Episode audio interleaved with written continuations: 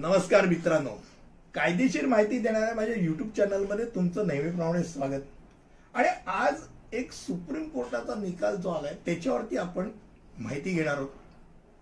एक वेगळा असा एक निष्कर्ष त्यांनी समोर मांडलाय. आणि तो मुंबई हायकोर्टच्या औरंगाबाद खंडपीठाने मांडलेला आहे. त्या खंडपीठाच्या न्यायमूर्ती होत्या विभा व्ही. कंकणवाडी आणि राजेश पाटील. यांनी त्यांच्यासमोर आलेल्या एका फोर नाईन्टी एट एच्या जी केस होती त्या केसच्या एकूण भागामध्ये आपलं एक निरीक्षण नोंदवलं आणि ते निरीक्षण फार महत्वाचं ठरणार आहे. आणि ते निरीक्षण असं आहे की विवाहित स्त्रीला घरकाम करायला सांगितल्यास पतीने तिच्यावर केलेला क्रूरपणा क्रूरपणा ठरणार नाही म्हणजे या ह्याच्यामध्ये विवाहित महिलेला घरकाम करण्यास सांगणे हे भारतीय दंड संहितेच्या फोर नाईन्टी ए या अन्वये होणारं क्रौर्य ठरणार नाही. किंवा घरगुती हिंसाचार ठरणार नाही. कारण घरची कामं जर तिला करायची नसतील तर ते तिने लग्नाच्या अगोदर स्पष्टपणे आपल्या नवऱ्याला सांगायला पाहिजे. म्हणजे नवरा जर एका विवाहित महिलेच्या कुटुंबाने उद्देशाने घरातल्या कामाच्या उद्देशाने तिला घरातल्या काही कामं सांगितली तर तिने तिला मोलकरणीची कामं सांगितली आहेत हे ऐकून दाखवता कामा नये कारण तिला घरगुती कामे करायची इच्छा नसेल तर तिने लग्नाआधी सांगायचं म्हणजे नवऱ्याला तो लग्न करायचा का नाही करायचं हिच्याशी याचा पुनर्विचार करू शकता. येईल मग लग्न झाल्यानंतर समजा तिने आपलं हे मत व्यक्त केलं की मला घरकाम करायचंच नाहीये. तर ती अडचणीची कथा असेल आणि त्याचं समस्येचं निराकरण करणं अवघड जाईल. पण या समस्येवरती हे निराकरण नक्की नसेल की तिने फोर नाईन्टी ए किंवा डोमेस्टिक व्हायलन्सची केस टाकावी.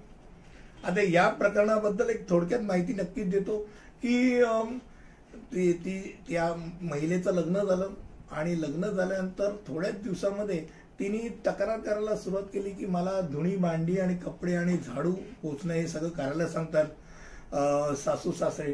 आणि लग्नानंतर एका महिन्याच्या नवऱ्याकडच्या मंडळींनी सांगितलं की नवऱ्याला चारचाकी जा- गाडी पाहिजे. आणि गाडी करता चार लाखाची मागणी केली. आणि जर ती मागणी पूर्ण नाही केली तर तिचा शारीरिक आणि मानसिक छळ सुरू केला. इतकंच काय तर तिला मूल होत नाही मुलगा नाही म्हणून प्राणघातक हल्ला केला. याकरता तिने ज्यावेळेला पोलिसात गेली त्या पोलिसात I P C code section three twenty three म्हणजे स्वेच्छेने दुखापत करणे पाचशे चार हेतुपूर्वक अपमान करणे पाचशे सहा गुन्हेगारी धमकी अंतर्गत वेगळे आरोप पण त्यात जोडले गेले. आता पतीने आपल्या आईसह तिच्या मोठी त्या पतीच्या मोठ्या बहिणीने एकूणच ते एफ आय आर रद्द करण्याकरता मागणी केली.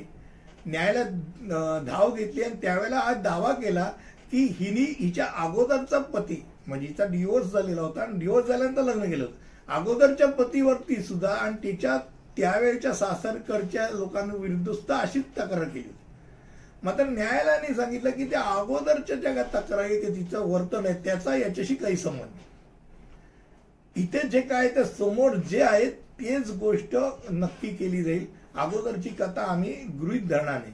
पण खंडपीठाने महिलेच्या पती आणि सासरकडच्या लोकांवर केलेले आरोप फेटाळून लावले.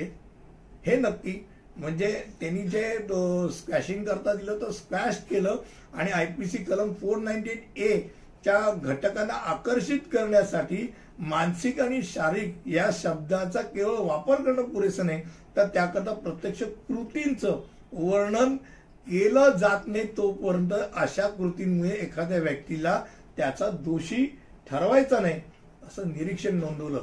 म्हणजे त्या बाईनी सांगितलं होतं की मला घरकाम करायला सांगतात. मोलकरीण आहे का मी? मी या घराची सून आहे. तर ती मोलकरीन किंवा घर काम करायला सांगितलं म्हणून पतीने तिच्यावर क्रूरपणा केला. हे वाक्य यापुढे मान्य केलं जाणार नाही. मला असं वाटतं की सुप्रीम कोर्टाचा जो आपला हायकोर्टाचा जो निकाल आहे तो तुमच्यापर्यंत नक्की सांगावा. आणि या निमित्ताने या विषयावरती विचार व्हावा चर्चा व्हावी. याकरता तुमच्यापर्यंत आज युट्यूबच्या व्हिडिओच्या माध्यमातून तुमच्यापर्यंत हा विषय मांडला.